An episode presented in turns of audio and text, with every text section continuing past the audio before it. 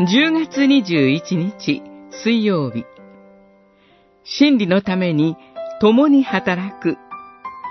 ヨハネの手紙3。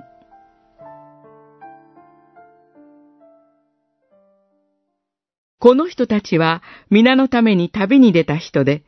異邦人からは何ももらっていません。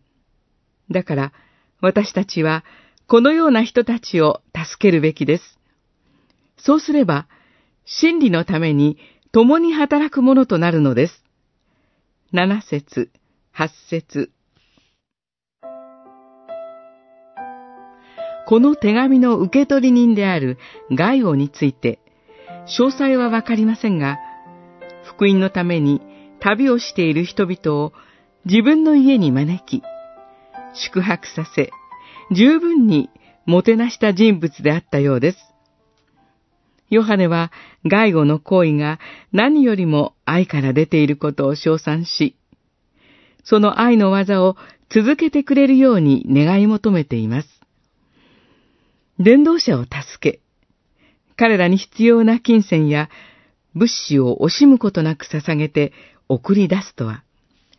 真理のために共に働くものとなることなのだと語ります。なぜなら、伝道者の働きを助けることは、彼らの福音宣教の労苦を共に担い、分かち合うものとなることだからです。日本にも多くの宣教師が、言葉や文化の違いを超えて、福音宣教のために来てくださっています。日本から福音宣教のために送り出されている方々も多くおられます。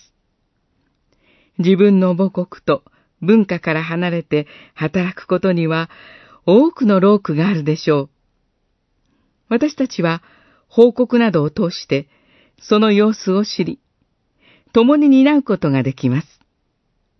祈りと献金を通してその働きの一端を担うことができるなら、